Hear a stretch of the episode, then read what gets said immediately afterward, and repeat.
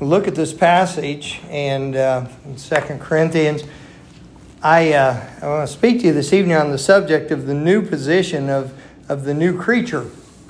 The new position of the new creature.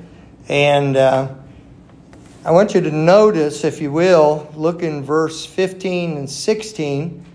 And there's a word that appears three times in those two verses, and that's the word henceforth. And uh, that word is means from this point forward, from now and going forward. Hence, which is here, forth, going forward. And uh, this passage deals with God's people as new creatures. Good Bible conversation with someone this afternoon, and we were talking about some of the things about grace and what it means and how grace is manifested or made real in people's lives in the works that they do. This verse we have here behind me often let your light so shine before men that they may see your good works. what's the purpose of it? Glorify your Father which is in heaven. And so our works, what we're doing, helps people to glorify God if they can see God's actually working in our life. Of course, I just dealt with this in a recent message when I taught you out of the book of James when it said that uh, faith without works is dead, even as the body without the spirit is dead. And uh, living faith in a living God produces a difference in our living. And uh, God, God wants to show Himself through our lives. And so, the subject tonight of uh, the new position of the new creature, I'm going to give you some things with this. And uh, I had something I found, um, uh, I'm going to pull out here that just, uh, I'm going to get it exactly as I researched it and found it. And we'll use this in just a moment. Uh, I made the mistake opening the front of my Bible. If you all do that, you use your Bible as a filing cabinet too. And that's dangerous to do when you're up at the platform. All right, there we go. But the, um, I want you to look at this passage and, and help you out with it and understand something about our Christian life because of it. In verse 14, it says, For the love of Christ constraineth us. In other words, it, it, it, it brings us in. It, it, uh, it hedges us in, not in the sense of it, you know, like choking you, but it's the idea of it brings us to a focus. It constrains or it compels us. Uh, you know, I feel constrained to say something about something. That means I, I feel that I'm compelled to do that. I feel like this is something I need to do. And it's the love of Christ that constrains us. Um, the love of Christ constraineth us because we thus judge. We got something figured out. And what we figure, what we judge, that if one died for all, then we're all dead. And so we come to a realization about everyone has the same need. And uh, there's no one that is so righteous in their living that they could stand before a holy God and withstand his scrutiny. And so Christ gave himself on behalf of all of us. The Bible says we thus judge if one died for all, then we're all dead. In other words, everything was being dealt with at that one time with that. And then it goes on down to say why that happened. Verse 15, and that he died for all why? That they which live should not henceforth, from this point forward, should not henceforth live unto themselves. Now, in my Bible, I've marked those two words unto themselves. I actually have a little thing there, uh, not live unto themselves. And they should not live unto themselves. Well, you think about it, you say, what does that mean? Does that mean you don't take care of yourself? No, that wouldn't at all be the context. What does that mean? That means you don't ever enjoy anything you do? No, it's not the context, not the context of the scripture. But living unto yourselves is a self absorbed type living. Um, I still remember an event that happened years ago at the Frisch's restaurant. My wife had been through a pretty tough little spell of time there. She had just got back her mom had a, a uh, very severe uh, case of the diverticulitis, and it perfor- did it actually perforate with your mom, so she had the peritonitis, which is very life threatening right away. Her dad was, we knew he had cancer at that time. He was, he was in the hospital having some complications. They were both in Kettering Hospital, a couple of floors apart from each other. Due to constraints of certain things, I couldn't be with her. She got over there and was trying to help both of them once. Mom's on one floor, dad's on the other floor, both of them not doing well. And then a tornado warning hit. You have to understand, my wife is not a big fan of violent storms. did I understate that pretty well? And uh, that, that's, you know, I've, more than once at night she's waking. She said, There's a big storm happening. And I'm like, I didn't know. I was asleep. Think we ought to get the dogs, take them in the basement. We've done that before. It's kind of funny. So far, she's not talking me into getting the chickens. But this tornado warning was so severe there in Kettering that they were taking the patients out of the rooms into the hallways. So then that happened, and then when finally things settled down enough, she was going over to her mom and dad's house because she was staying over there to go back the next day. And as she was driving, the windshield wipers quit working on her vehicle. So it was a blessing of a day. And uh, this all had just happened, and we went to Frisch's on the Sunday. Then we went between services, and there's this gal we know and and that worked there and such, and and she asked. It seemed like she was actually interested, and she saw my wife was not sitting there boohooing and stuff, but she said something along the fact, "You look a little down or something, Miss Man." She goes, "Are you all right? What's going on?" And and my wife didn't go into all the detail, but she said, "Well, my my mom's very very ill. My dad has cancer right now. He's dealing with both of them." And I never forget the server. She looks at my wife. She goes, "Oh, well, you wouldn't believe the week I've had." And she went on flitting around about stuff that literally was about the seriousness of an ingrown toenail. And uh, I just, you said, What'd you say? Nothing. It was the only way I could be charitable. Um, that's what it talks about living unto yourself. Is that self absorbed, all that matters is what's happening with you. Do you know when someone has had a very serious illness or injury? One of the ways you can tell when they're actually starting to get a little bit better, and I'm talking about somebody who really has had some type of illness or injury, they're in the hospital, they've been under severe, you know, uh, the, the, care for a severe uh, situation. One of the first indicators that they're starting to get better, and I know there's certain things in the vital signs and that, but as far as emotionally, is about the first time they ask somebody, How are you? or inquire about something that's going on outside of that hospital room. Now, I'm not sitting in judgment of folks that are that sick and have that much going on. I mean, that's it. Their entire life energy at that point, the best they can do is they're just focused on moment by moment. But one of the signs they're getting healthier is when they're Oh, how are things there? Is it a nice day out today? Hey, let me ask you about so and so. How are they doing? That is a sign that they're starting to get back to strength. Always is. It's the same way spiritually. When someone just lives like this, well, this one's in that, this and that, they weren't thinking. When that's all they're doing, they're living unto themselves. Let's look at the verse again with it, and I'll show you this thing about the, the new position of the new creature because some things change. It says that we judge if one died for all, the end of verse 14, then we're all dead. Verse 15, there's, there's a conclusion comes from that. And, and that he died for all, that they which live should not henceforth, from this point forward, once they, they know that Christ died for them, should not henceforth live unto themselves, but unto him which rose again, which died for them and rose again. In other words,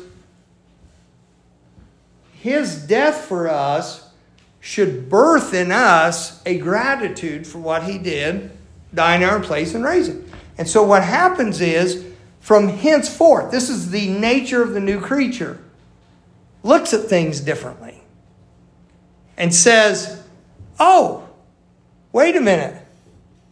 There's a different reason for living.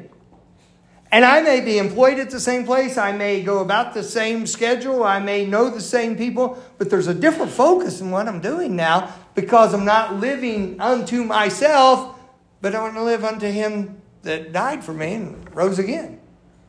That's the new creature.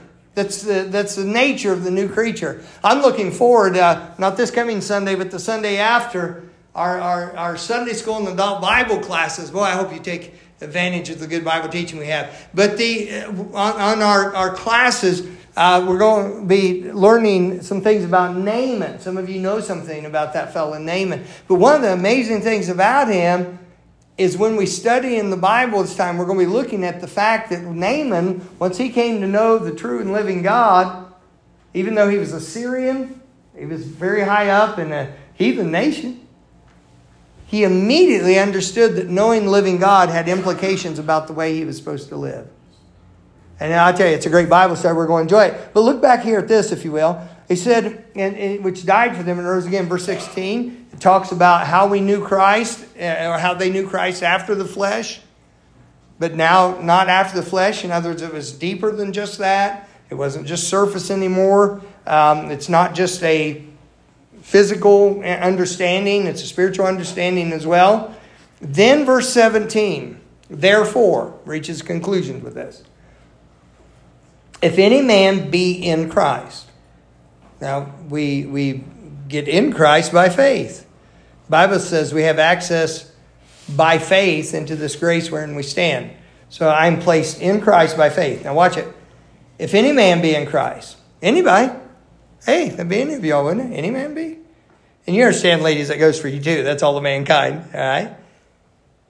If any man be in Christ, okay, what about him? He is a new creature. Not he's going to become one, but he is. When you got saved, it's not an issue. It's not like, oh, I got saved and I need to become a new creature. No, no, you already are. What growing as a Christian is, is living like what we are living like what we have already become. I, I can live more in the newness of life, my habits, my, my uh, appetites, my, my decisions and such can grow in the Lord, but I can never become any more of a new creature than I was in July of 1980, the day I got saved. Because when I got saved, I passed from death into life.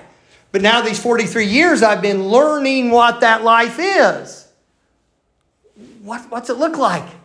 What's it act like? What's the power behind it? What are the opportunities? What are the obligations? These are all parts of, of it. Now, watch what happens here. Therefore, if any man be in Christ, he is a new creature. Old things are passed away. That's a, that's a funeral term. They're dead. Old things are passed away. Behold, all things are become new. Now, watch this. And all things are of God. Now, here's a great word we're going to run into who hath reconciled us to himself by Jesus Christ. The term reconciliation, to reconcile, means to bring those who were at odds with each other back to a point of acceptance and uh, agreement, accepting one another you reconcile the differences or the thing that caused the problem have been dealt with. And the Bible says that we were reconciled unto God by Jesus Christ. We were apart from God. When Christ came to this earth, it was God extending to man himself. Man couldn't get to him, so he came to man. He lived and showed us what living as a godly man is like. He did that for this time on this earth. Then he literally died as a sacrifice for us. And then he rose, showing us that he has power over death, which the Bible says that mankind is uh, all their lifetime kept in fear and bondage to it. And he showed us that he has power over hell, he has power over sin. And because of that, it says then that he reconciled us. We are now, we have now have access with God. He reconciled us to himself by Jesus Christ. And then look what happens. Now here's the new position. and hath given to us. Well, who's the us there? Want to take a stab at it? What would be the antecedent of us? Us is a pronoun. Who, who's the us? Pardon? You got to talk louder. Those who are saved, Christian people. Those who are talking about there, those who are a new creature, those who are reconciled to God. And so what happens is, he said, he's, he has committed something to us. So God reconciles us to himself by Jesus Christ. Jesus Christ, God coming in the flesh as Jesus Christ, is why God can accept us back and not infringe upon his own holiness. And so what happens is, then he has given something to us. So what did he give to us? Look at the end of verse, verse uh, uh, 18. He hath given to us the ministry of what? Reconciliation. Okay? We say ministry, you tend to think of a position. You tend to think of a position, a pastor, assistant pastor, a missionary, evangelist, uh, someone who's some kind of staff member. We tend to think of that, and it's a mistake to think of it that way with the word ministry or to focus it that narrowly. Ministry is, is the ministering or the, the uh, serving the Lord towards others that we get to do as God's people. And it says that He's given something to us. This is a gift. What is the gift God's given to the new creature? He's given us the ministry of reconciliation. Now, in the context, it's talking about reconciling people to God. Now, I can't die on somebody else's behalf and take care of their sins. I can't, I can't uh, be a mediator in the sense of uh, uh, like false teachings about priesthood would teach. I can't do that. What's the ministry of reconciliation? He goes on and explains it here, verse 19. To wit, in other words, here's what that is. To wit, that God was in Christ. So you have Christ is a human form of God. God's in Christ. To wit, that God was in Christ, reconciling the world unto himself, not imputing their trespasses unto them so, let me see. God was in Christ. Well, if you're saved today, guess who is in you? Jesus Christ. Then look what it says, and hath committed unto us. So we find in verse we verse 18, it's given to us, it's a gift. And then we find it's committed to us, something's committed to us, that's a responsibility. This is a responsibility that we need to view as a privilege before God. It says, And he hath committed unto us the, what's it say right there? Look at your Bible. What's it say? The what of reconciliation? The word of reconciliation. So, how do we reconcile? How do we have the ministry of reconciliation? It's because we have the word of reconciliation. We are taking God's word, we are taking what God said to people, and we are telling them about the Savior. There's a young man named Corey uh, this morning. I was dropping off a piece of equipment early this morning over in Circleville, and, and uh, I'd noticed he was a good worker. He was working when I picked up the equipment yesterday. He was just uh, he was just in that had a good good uh, um, um, um, personality. His work, he was just very diligent with everything. He's somebody you all love to steal for your company, truthfully. Uh, but he's a he, just good worker and very upbeat, very energetic. I was watching; he was very thorough with stuff. Big old tall boy. And uh, anyway, I, I, took the equipment back and we offloaded a piece of equipment off the back of my truck. And I went grabbed Blessed Promise out of my glove compartment. I keep keep some of those in each of my vehicles. And turned around, he was gone already. He went and he was filing paperwork and stuff. So I went in, told him the equipment was back, came back out, and he was coming around. And I told him, I said, uh, I said, Corey, I said, I love watching how you work. He goes, Thank you, boss. I said, I said, uh, uh, I said, I really do. I said, I appreciate it. And he goes, he goes, good. He goes, thank you. And then I said, here, I got something for you. And I started talking to him about the blessed promise. And he obviously had to get some other equipment ready and stuff. He's working, so I'm going to take up a bunch of time appropriate to that, being respectful of it. But I told him, I said, best thing in the world ever happened to me. I said, somebody told me about Jesus Christ. And he goes, really? And uh, I, I started out by telling him, I said, when I'm not running around getting muddy with some of your all's equipment, I said, uh, I said, I pastor a church. And so he was interested. We were talking. And I told him, I said, uh, I said, best thing in the world happened. I said, and somebody came clear out on the hay wagon and told me.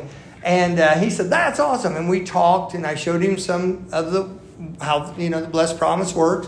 I always do that with people. You know, here's the subjects, and then it's just Bible verses. He goes, that is cool. I said, well, like you come out of church and He goes, that's awesome. He goes, you have evening service and stuff too. I said, yeah. And so he goes, all right. Like that fist bumped me. His hand about like fist bumping you, Brother Keith. I looked at that. He's big. Um, but the, uh, he said, what is it? God's committed the word of reconciliation. See, I didn't have time get in all detail of a witness and like I love to be able to develop something with somebody. He's working, he's busy, he needs to get that next piece of equipment. He's on the boss's time. But I can I can say a word about best thing in the world's happening Jesus Christ. I can put Jesus out there in a positive light and, and tell him about this. I can put I can put some scripture in his hand. Why? That's the word of reconciliation. See, I don't know Corey's situation. He may know the Lord. He may I, I don't know it all, but I do know this. I do know that if he doesn't know God, the way he's reconciled to God is through Jesus Christ, and I have the word that can tell him about that. You do too, by the way. Isn't that neat? And so what happens as a new creature I have a gift given to me, the ministry of reconciliation. You said, that's because you're a preacher. No, that's because I'm a Christian. And I have the word of reconciliation. I get to do this, but wait a minute. The uh, I almost said that's not all. Some of you old timers appreciate. I felt like a Ronco commercial getting ready to happen right there. Um, so you're old enough to remember that. But anyway, the uh, uh, sorry about that. It. Um, but then I also have the word committed. But you say, preacher, what's this thing then about the new position. Okay? What's the new position? Well, that's that's in the next verse. Now then, remember I told you three times in two verses this passage starts out from henceforth. From this point, from hence, from now, forth, going forward, three times. Now look at the phrase in this. Now then. Okay, so where are we now? Now then, we are ambassadors for Christ. That's going to mean more to you in just a moment because I, I looked it up, I studied it out through the Bible, and I found the clearest expression of everything you're taught about this. I found in Webster's 1828 dictionary. It, it absolutely, uh, Mr. Noah Webster put it together just perfectly for the way it fits in the Bible with that. And I'm going to read that to you in just a minute.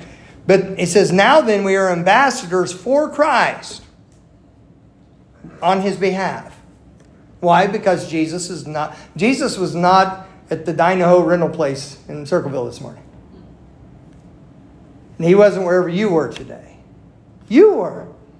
But here's the thing about it if you're saved, then he was there in you. All right, now watch this. Now then, we are ambassadors for Christ as though God did beseech you. Well, that's a strong word by us. Hold on. You ever think about that way? God's besieging people by you? We pray you in Christ's stead. We're not supplanting Christ. We're not trying to usurp him. We're saying he's not physically here to do this.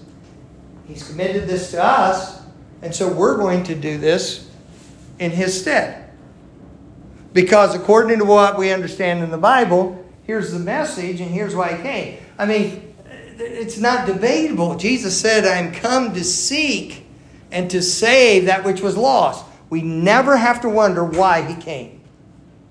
He said, For this end came I into the world. What was he talking about there? His crucifixion and his resurrection.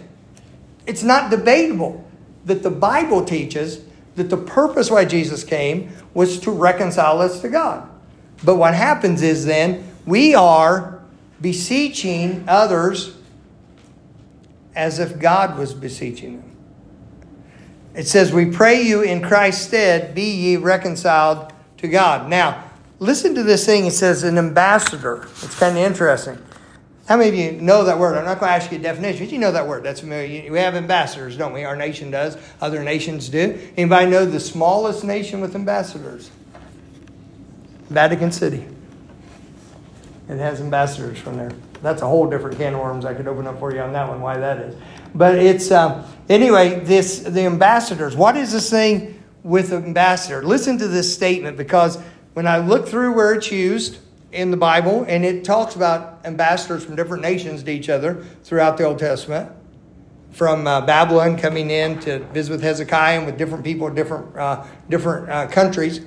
But then this ambassadors for Christ, what's it talking about? This definition absolutely, Alyssa tells you just right on target what it is. It's kind of neat because 1828, um, Noah Webster, he favored the spelling E M B A S S A D O R. And you know where ambassadors live, you know what it's called, don't you? Where an ambassador. It's called an embassy. And it was ambassador was the way he did it. And he said, I prefer this because it's more technically correct. But anyway, uh, the ambassador, a, here's what we became, okay? We, we were lost. We became a new creature. Now, now what, what is our new position? An ambassador is a minister of the highest rank employed by one prince or state at the court of another to manage the public concerns of his own prince or state and representing the power and dignity of his sovereign. That's powerful. Now it's hard to take it in when you're hearing it more than if you're looking at it. So forgive me, I'm going to read through it again. I want you, I want you to be able to get. it. That's a lot to take in when you're just getting it verbally. It's a minister of the highest rank employed by one prince or state at the court of another to manage the public concerns of his own prince or state and representing the power and dignity of his sovereign.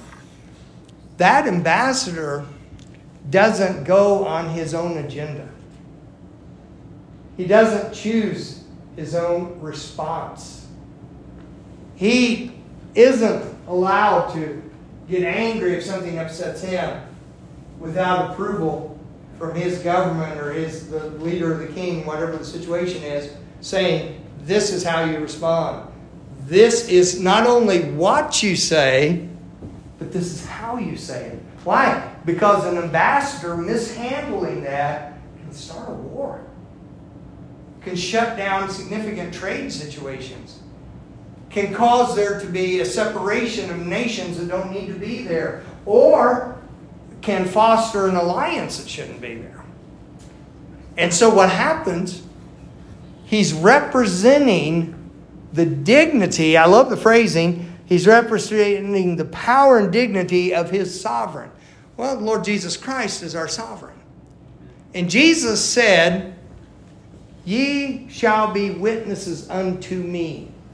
One of our men in our church here was asking me, someone they were talking to at work and was trying to ask me, he said, Here's kind of what I'm dealing with.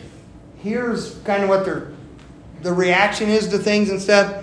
Can you give me some verses that will help me specifically with this? And I said, No, not actually. I said, uh, I said, let me give you what will actually help you. And uh, it's okay, what's that? I said, Jesus said, You shall be witnesses unto me. I said, Don't try to analyze what you think that person is and try to come up with almost a uh, counseling type idea of what, how you approach them. Talk to them about why Jesus came and who he is and what he accomplished and why he was here. Be a witness unto him. And it was neat because I talking to them like him on, they go, Oh, I can use that. I said, Yeah, and now if you understand that, then you'll get led to verses that apply to your particular situation. If I'm witnessing to Trey, of course I need to have sense. I'll ask questions if we get to have a conversation. Like the young man I mentioned this morning, any time for a conversation. If I had time to talk, I would find out and I would kind of get an idea how much Bible he may or may not know, what kind of background he has, because that helps me know where to start. The Bible says witnessing is teaching. Go ye therefore and teach all nations. That is the term that's used. And if you're going to teach, you have to know where your students are when you're you're going to introduce the subject. And so I, I need to know this. If I'm talking to Trey, I, I was thinking about there, was a couple that got saved and baptized here. They, they've moved now uh, but Andrew and Paige, some of you remember them, and I remember both of them independently, when I witnessed each of them independently, I, I had been talking to them, we'd built a little bit of a relationship, and I said, okay, I said, I, I'm going to explain this to you. I said, how much how much Bible do you know? You've been around much Bible? Both of them at separate times. In fact, Andrew laughed when Paige said it because he had said the same thing when she wasn't there a few days before. Um, they both looked at me and said, Assume I don't know anything and you'll be pretty close. I thought that was great. Huh? What a great place to start.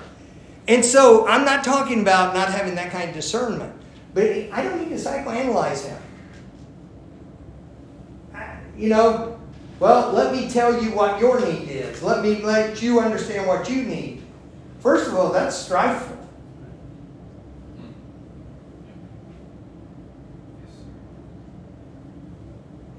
But if I come and say, I'll tell you about the best thing I found out, and you may already know this, but when I found out why Jesus came to this earth, that we needed it, that he came because we're lost and we can't get to God on our own, that he perfectly did what he came to do. And I'll just talk to him that way. And I'll intermix verses and I go with it. I have no problem at all. Sometimes I'll open the Bible, and I'll go through certain verses. It's according to the person you're talking to, but the whole time, the focus is on witnesses unto him. This is the idea of being an ambassador. We are representing our sovereign. But that also means the way we conduct ourselves towards people. And the way that we deal with people needs to represent accurately what Christ is like. You know? It's a sad and funny story at the same time that actually happened. Brother Dan, I think you may be familiar with this one. I can't remember which preacher did it, but there was a uh, fellow, he was just knocking doors. They were kind of working down a place that had sort of like uh, uh, condominium type places, where two stories, front and back, to the same place. And it was a traveling preacher. I thought it might been Curtis Hutson, but I'm not sure about that. Um, he, anyway, he was with a local pastor, and the pastor said, "Could you go out witnessing with me?" And I'm having some trouble reaching people. Could you just go with me and give me some input? And so they knocked on a door, and when they did, a lady came to the door, and she had so little clothing on, it was embarrassing to have her come there and, you know, avert the eyes. And, and uh, this pastor of the church said, uh, I'll tell you what, if you go get some clothes on, I'll tell you about Jesus.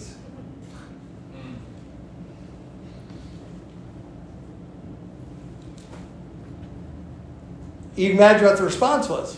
Bang! Whoever the preacher was took off running, went around behind that building to the back door of that same house. Not, not the pastor, but the other fellow. Knocked on that door. The lady came there and she jerks that door open. And before she could say anything, he said, I got to warn you about something. And she goes, What? He said, There's a crazy man loose in your neighborhood insulting people. and that's what she did. She started laughing. They got to talk to her. Before it was over, they were able to talk and present the gospel to her. What happened? Both men may have been presenting the same truth. Both men may have been coming, and neither one could have scripturally shown her something that was true scripturally. But one was being a better ambassador for the one they were representing than the other was. And so what happens with this, look at it, and, and we're almost done here. Now then, we are ambassadors. Now we're ambassadors. Why? Because of a new creature. And the new creature has a new position. I am now an ambassador. I went from being a slave to an ambassador. That's pretty awesome.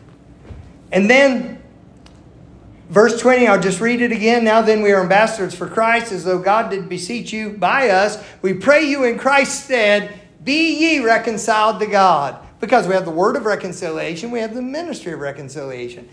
And when I was studying this here for the church, and had felt last week when I when I read this, I knew I was supposed to give you this passage for this Wednesday.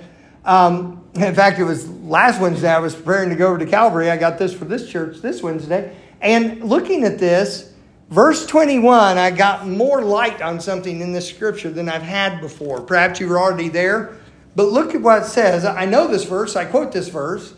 It says, For he hath made him Christ to be sin for us who knew no sin, that we might be made the righteousness of God in him. And that, that's always puzzled me somewhat, Brother Trey. We've been made the righteousness of God. I know we're made righteous in God's eyes because of Christ, but that's not what that phrase says. It says we are made the righteousness of God. I look at that Nate going, I don't think I quite get this. And I've done that for a while. But then when I was looking at how it's all laid out here, Brother Robin, and seeing I thought, wait a minute, that's not separated from these previous verses.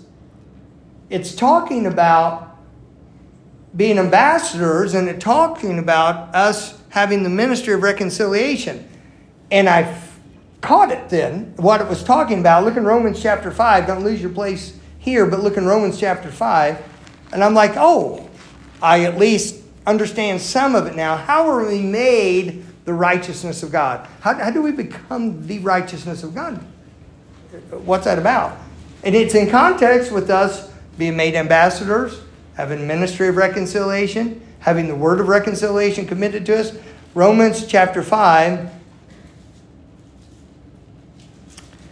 And look, if you will, please, in verse 16. and not as it was by one that sinned, so is the gift. For the judgment was by one to condemnation, but the free gift is of many offenses unto justification. For if by one man's offense death reigned by one, much more they which have received abundance of grace and of the gift of righteousness shall reign in life by one, Jesus Christ.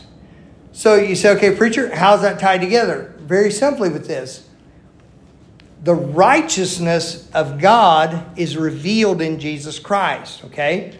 And when the righteousness of God is revealed in, through Jesus Christ, that is the word of reconciliation. It's being given to us. Um, the word of reconciliation is, is the word of, of how righteous Christ is. And when that righteousness is in us and we're speaking of it, we are made the righteousness of God. We are made to be that vehicle for God's righteousness to get to the people with that. Um, I'm thinking of also a passage in, uh, let's see, let me find them here. Hold on a second. 2 Corinthians 5, back where we were, look what it, the way it's phrased there. He had, that we might be made the righteousness of God in him. Um, you also have the passage, let's see if I can find it real quick running off my, my memory on that one. The other one I had marked for it. I'll tell you what I'm looking for, and it'll make it maybe even more clear to you. Um, scripture says, the, uh, Therein is the righteousness of God revealed from faith to faith. For it is written, the just shall live by faith.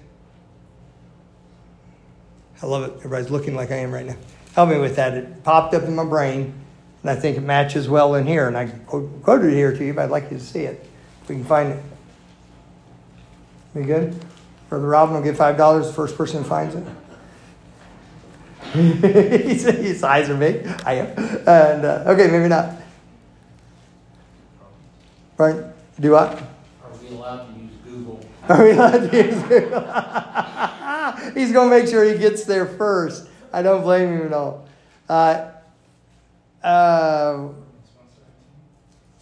let's see if that's it.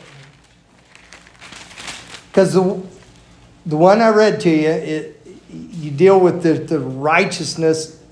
The offense came by one man. See, that matches the early part of what we're reading in 1 Corinthians 5. We judge that if one died, then we're all dead. And then the because that offense comes by one man, then righteousness comes by Jesus Christ. Well, Christ is in us with that. Look in. Yeah, that's what I'm looking for. Thank you. All right. See, see, see, Brother Robin afterwards with that. Right. Uh, verse 16, Romans 1, verse 16.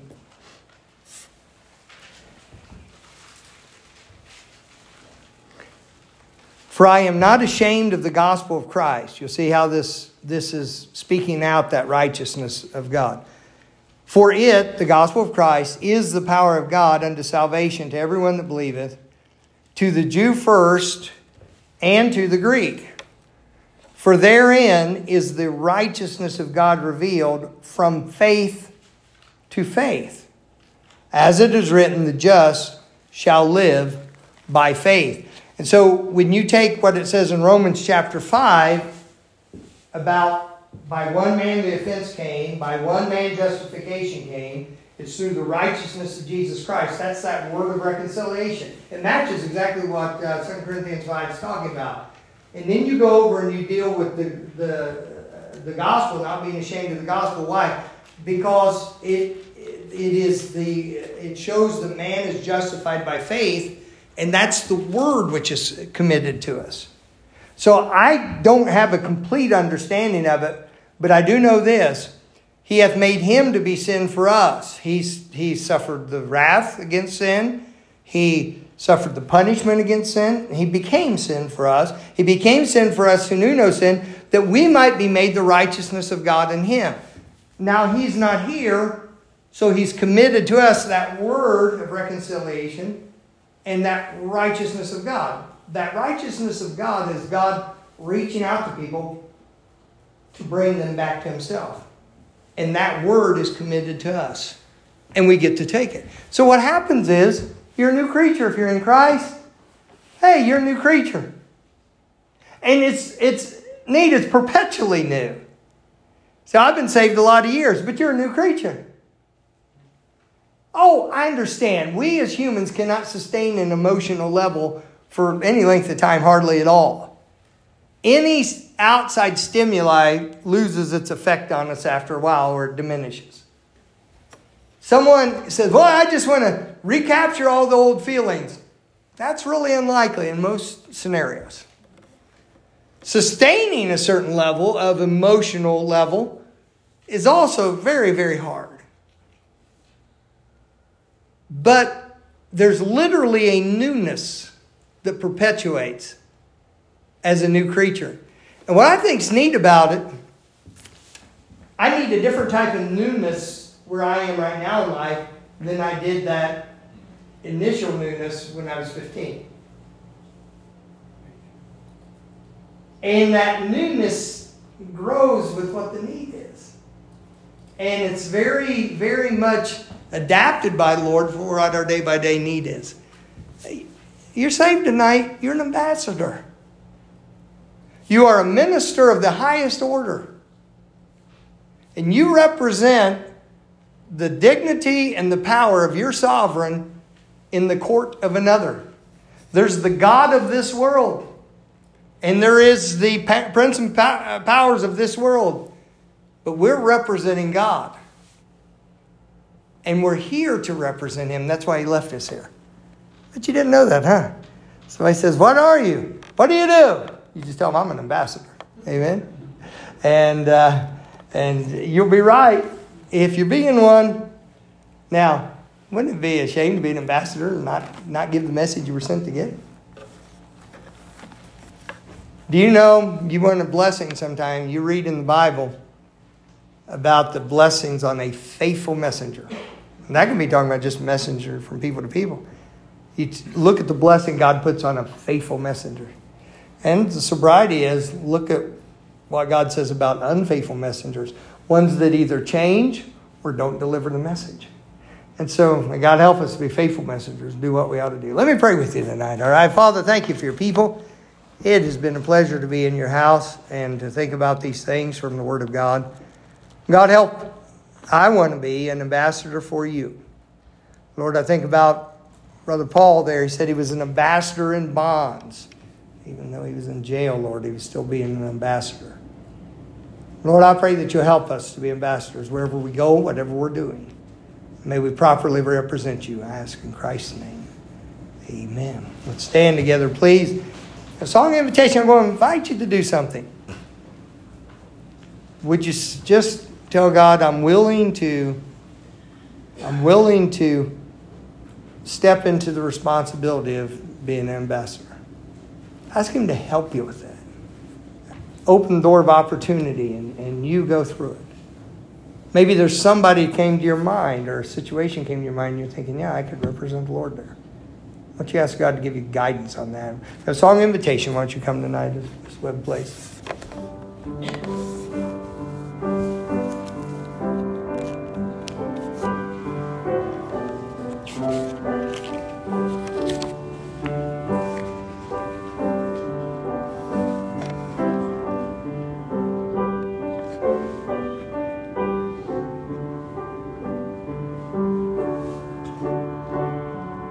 Good ambassador knows the nature of the country they're dealing with, knows the nature of what's in front of them, what they're dealing with, but always maintains the representation of the one who sent them.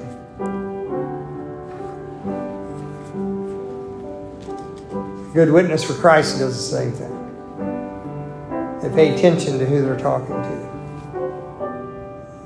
use some wisdom, sense discernment. But they're always just seeking to clearly represent the one who sent them.